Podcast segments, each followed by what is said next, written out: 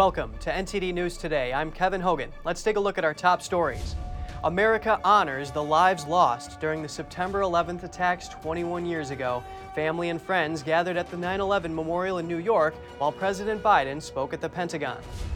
A prominent attorney says three of her clients, all Trump allies, have been served with search warrants or subpoenas. This suggests the FBI may soon search the homes of some Trump supporters. Major credit card companies have agreed to adopt a new categorization for purchases made at gun stores. The bank pushing for it says it'll help prevent shootings, while critics fear it stems from a bias against law abiding gun owners. Chicago's mayor said she welcomes illegal immigrants bust from Texas, but then she sent them to a different city. We bring you more on what that mayor has to say about it.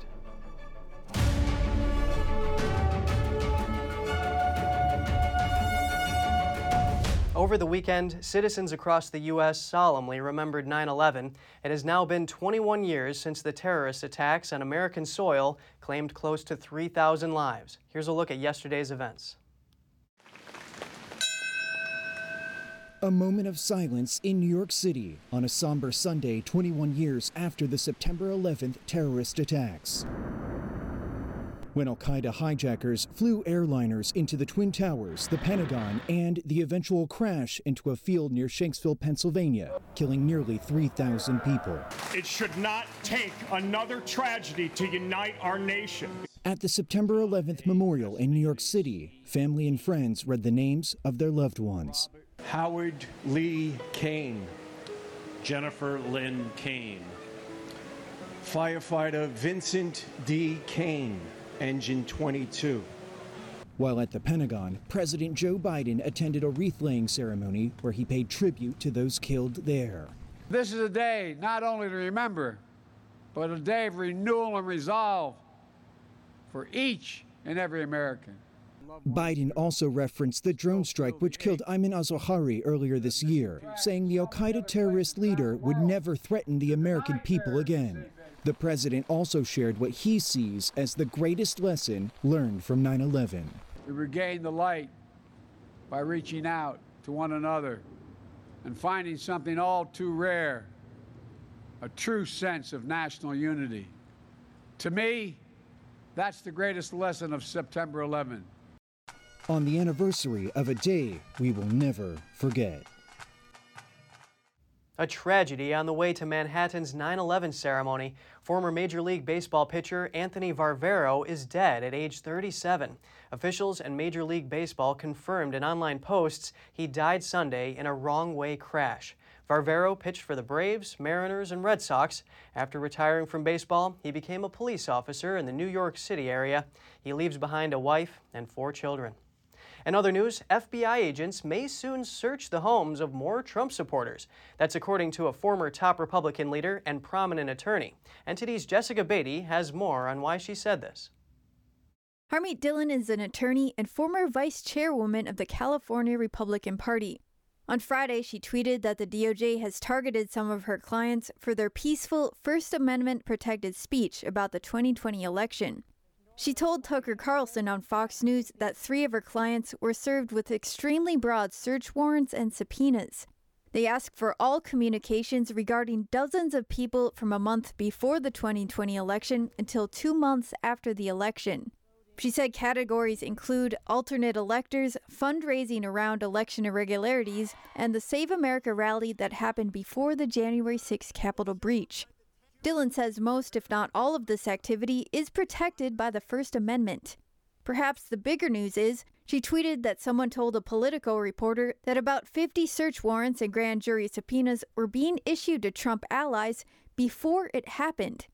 Dillon said the only explanation is that the DOJ leaked it to the media. There's no other explanation for this, and I think the reason for this is to instill fear into Donald Trump supporters and into those who would challenge election irregularities right before an upcoming election, Tucker. So this is really outrageous. Dillon said it's illegal for the DOJ to leak this information to the media. Meanwhile, Democrat Senator Mark Warner, who's on the Intelligence Committee, told CNN Sunday they still haven't been briefed about what was taken from Trump's home. If these documents contain human intelligence, People's lives could be lost if that's exposed. If it signals intelligence, things that we've invested years of working on could be destroyed. Warner said the briefing is on hold since a judge allowed a special master to review what was taken. Fellow committee member Republican Marco Rubio has also requested more information on what the FBI seized from Trump's home. NTD reached out to the Department of Justice for comment. Jessica Beatty, NTD News. In the latest from Trump's legal team, his lawyers are urging a federal judge to reject an appeal by the DOJ. The appeal would allow them to keep reviewing the documents taken from Mar a Lago by the FBI. They are currently prohibited from using the documents in their investigation until a special master goes through the materials. In a statement today, Trump's legal team maintained that the former president has had the right to access and possess his presidential records. They called the situation, quote, a document storage dispute that has spiraled out of control. And in Arizona, a federal judge says the state cannot enforce a new election law in the upcoming midterms.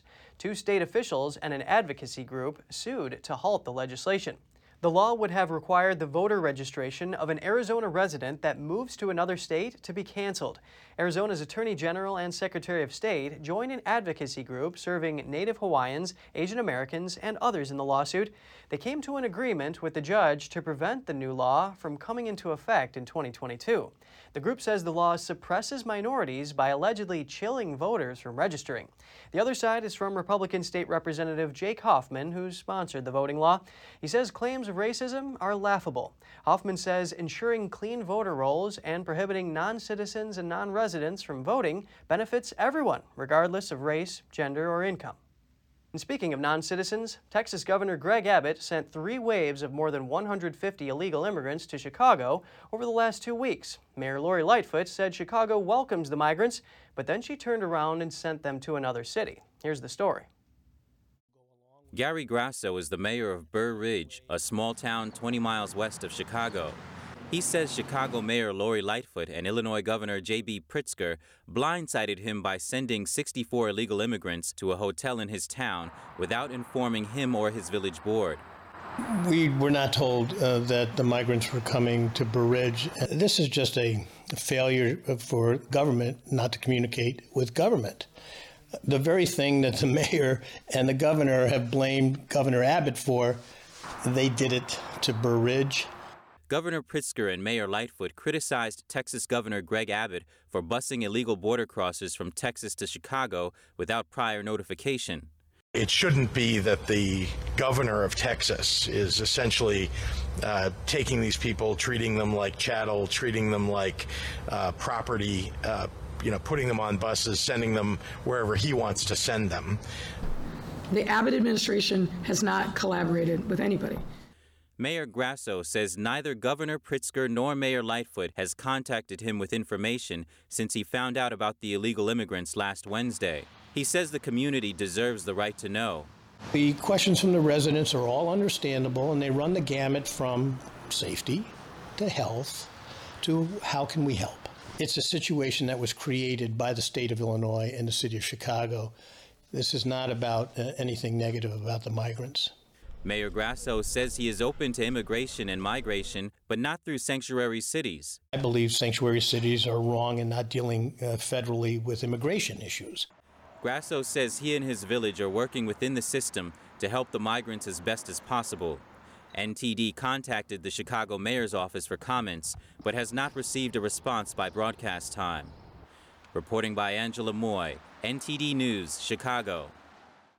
A group of House Democrats requested an additional $50 million in emergency food and shelter money. That's for Washington, D.C., New York City, and Chicago to provide services for the illegal immigrants bused there. The request was made even though $85 million in this emergency fund already exists. And more in Chicago, residents braced for flash floods yesterday after the warning from the National Weather Service. The heavy rains flooded the roads, stranded cars, and sent water surging into basements. Chicagoans shared photos and videos on social media of cars partially submerged beneath underpasses and plumes of water shooting up from sidewalks. This is the uh, the fifth incident in my three years in the apartment. Uh, this is the worst one so far, uh, but we've uh, had to tear up the carpeting two times now. This is going to be the third time that they're going to replace the carpet. because this is the fifth time in four years we've had a flood in our basement. So I got the drill down, I get out the pumps, I get out the mops, clean it up. But, uh, you know, I've been to the city about two or three times to say, you need to fix this storm sewer here. And I've, so far, I haven't gotten any positive reaction from the city about this. The heaviest rain ended by around 11 a.m., but the roads remained flooded for hours. The city urged residents to avoid driving through standing water on streets, bridges, and low-lying areas. Such rains can dump two inches per hour on a neighborhood. That overwhelms the sewers. When the main pipes are filled, the, water, the force pushes water into private drains and basements. To prevent this, Chicago is installing water blockers in the storm drains, but that could worsen floods on the streets because the water has nowhere to go. We turn to another natural disaster out west. Despite the arrival of cooler temperatures and much needed rain to Southern California, firefighters continued to battle the mosquito fire further north. The mosquito fire east of state capital Sacramento continued expanding. The blaze has burned through more than 46,000 acres. As of yesterday, it was 10% contained. At the Fairview fire southeast of Los Angeles, steady rain helped firefighters make significant progress. However, officials warned that high winds from the remnants of Tropical Storm Kay could fan the flames of the fire. It's consumed over 28,000 acres in Riverside County, east of Los Angeles, and is 49% contained. Heavy rain from the storm, meanwhile, raised the possibility of flash flooding and mudslides. Highs in Southern California were mostly expected to stay under 90 degrees after days of oppressive heat across much of the state. The National Weather Service said temperatures hit a daily heat record of 101 degrees at Los Angeles International Airport on Friday. Moving on to the Second Amendment, banks and credit card companies categorizing gun purchases. It might soon be done widely. That's after the creation of a new category code that allows credit card companies to specify those purchases. Here's more. The International Organization for Standardization, or ISO, approved the creation of a new merchant category code for gun retailers. The code will identify credit card sales of guns and ammunition. The ISO is an independent, non governmental body based in Geneva, Switzerland. It creates standards across various industries, including the financial services industry. New York based Amalgamated Bank made the request for the new code to the ISO. The bank first applied to create the gun merchant code in 2021. The application had been denied twice by the ISO. Amalgamated Bank calls itself America's socially responsible bank and was founded by union workers nearly 100 years ago. Its president said in a statement that the code will help stop shootings from happening. The new code will allow us to fully comply with our duty to report suspicious activity and illegal gun sales to authorities without blocking or impeding legal gun sales. New York lawmakers such as Governor Kathy Hochul, New York City Mayor Eric Adams, Attorney General Letitia James, and more have said that they support the new code. Groups called Guns Down America, New Yorkers Against Gun Violence, and others issued a joint statement saying some of the nation's worst mass shootings, including Aurora, Colorado, San Bernardino, Orlando, and Las Vegas, involved electronic payments. Others are criticizing it, the National Shooting Sports Foundation said those who believe it will help law enforcement do not provide details on what should be considered suspicious purchases. The NRA said implying that firearm purchases are suspicious demonstrates an obvious bias these attorneys general hold against anyone who chooses to exercise a fundamental constitutional right. Major credit card companies such as Visa, MasterCard, American Express, and others have already committed to adopting the new code.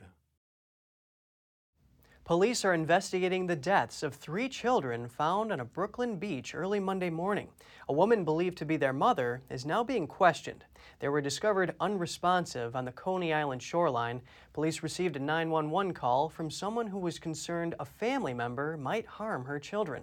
The children, a seven year old boy, a four year old girl, and a three and a half month old girl, were found and taken to a local hospital where they were pronounced dead.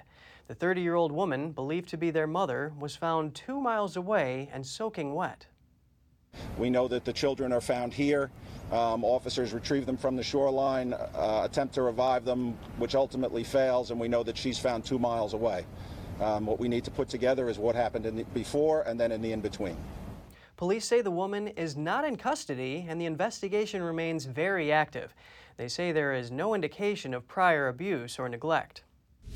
And coming up, a 7.6 magnitude earthquake rocks Papua New Guinea. At least seven people are dead, and the country is assessing the damage. And Sweden is looking at a shift in national leadership, but the current prime minister and her main rival say the election is still too close to call. Stay tuned for more right here on NTD News.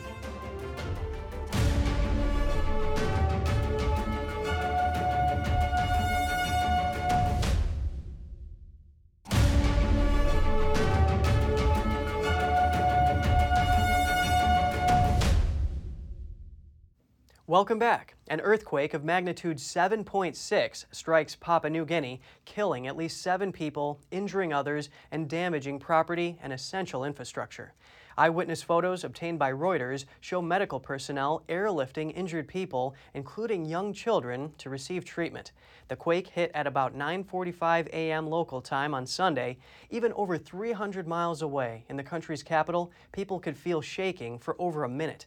About an hour later, there was another quake. The smaller magnitude 5 quake occurred about 45 miles from the first epicenter. The full extent of the damage isn't clear.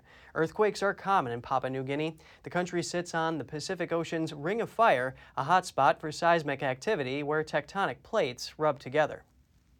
And over to Ukraine. The country is accusing Russia of attacking civilian infrastructure such as power grids and water facilities, causing blackouts. They speculate it's in retaliation to the Ukrainian push to retake territory.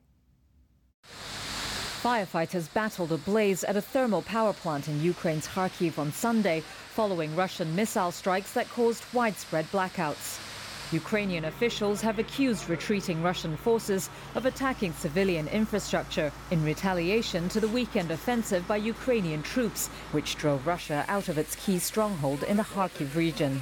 Local authorities said at least one duty officer was killed in the strikes. Ukraine President Volodymyr Zelensky said the attacks caused a total blackout in the Kharkiv and Donetsk regions and partial blackouts in several other places. Moscow denies its forces deliberately target civilians Ukraine says its forces have regained more than 1,100 square miles since the start of this month, releasing images of Russian equipment that has now fallen into their hands. Defense Minister Oleksiy Reznikov struck a cautious tone, telling the Financial Times that Ukrainian forces could be encircled by fresh Russian troops if they advance too far.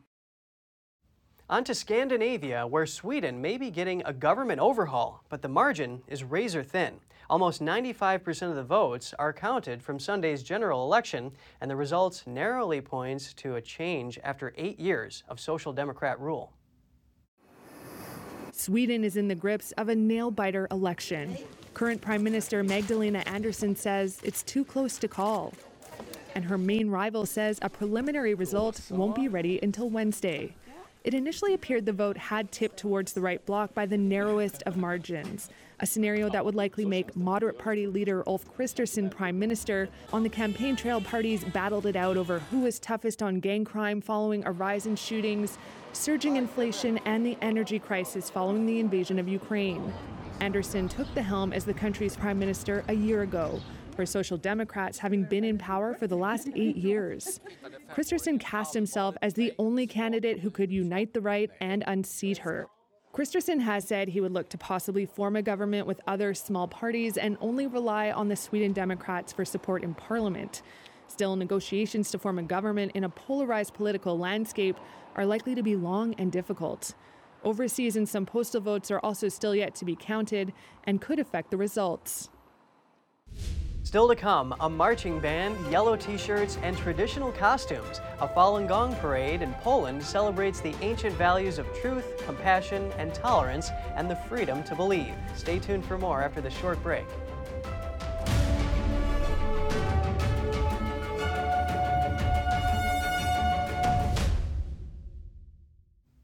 A parade in Poland celebrates truthfulness, compassion, and tolerance. Over a thousand practitioners of an ancient spiritual discipline called Falun Gong gathered in Warsaw for the event. They're also drawing attention to persecution in China. NTD's Jane Worrell was there and sent us this report.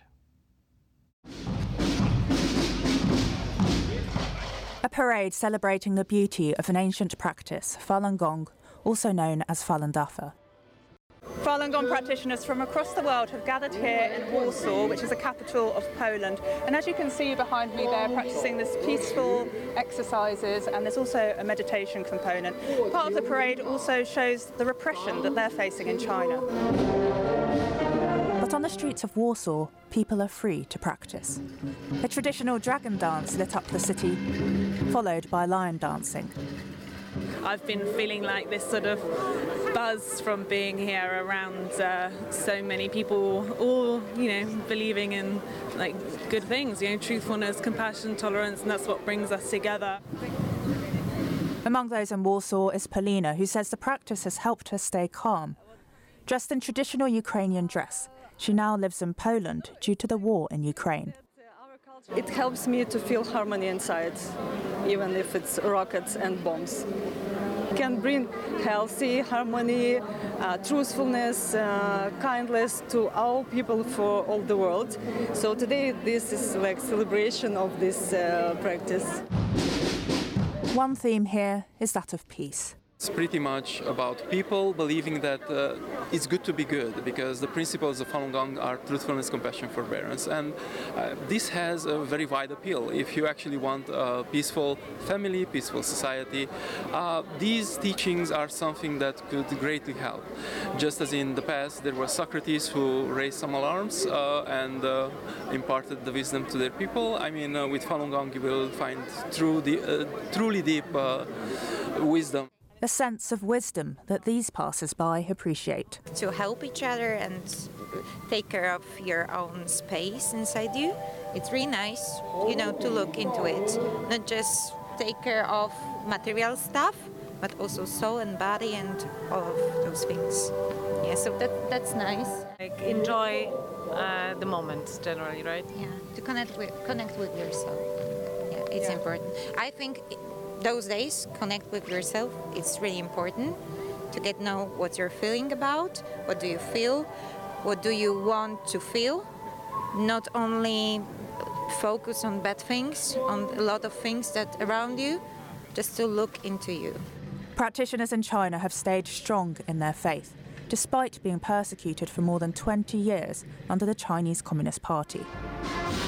Some of the members of the marching band have faced suppression in china when I first heard them yesterday, I had a few tears because I don't know, just I don't know why it touches me so much. They're just really moving. Uh, their performance just feels really heartfelt. Can just freely practice. That's really wonderful feeling. So, and I felt like that is embodied in the marching band. Anyway, I gotta go.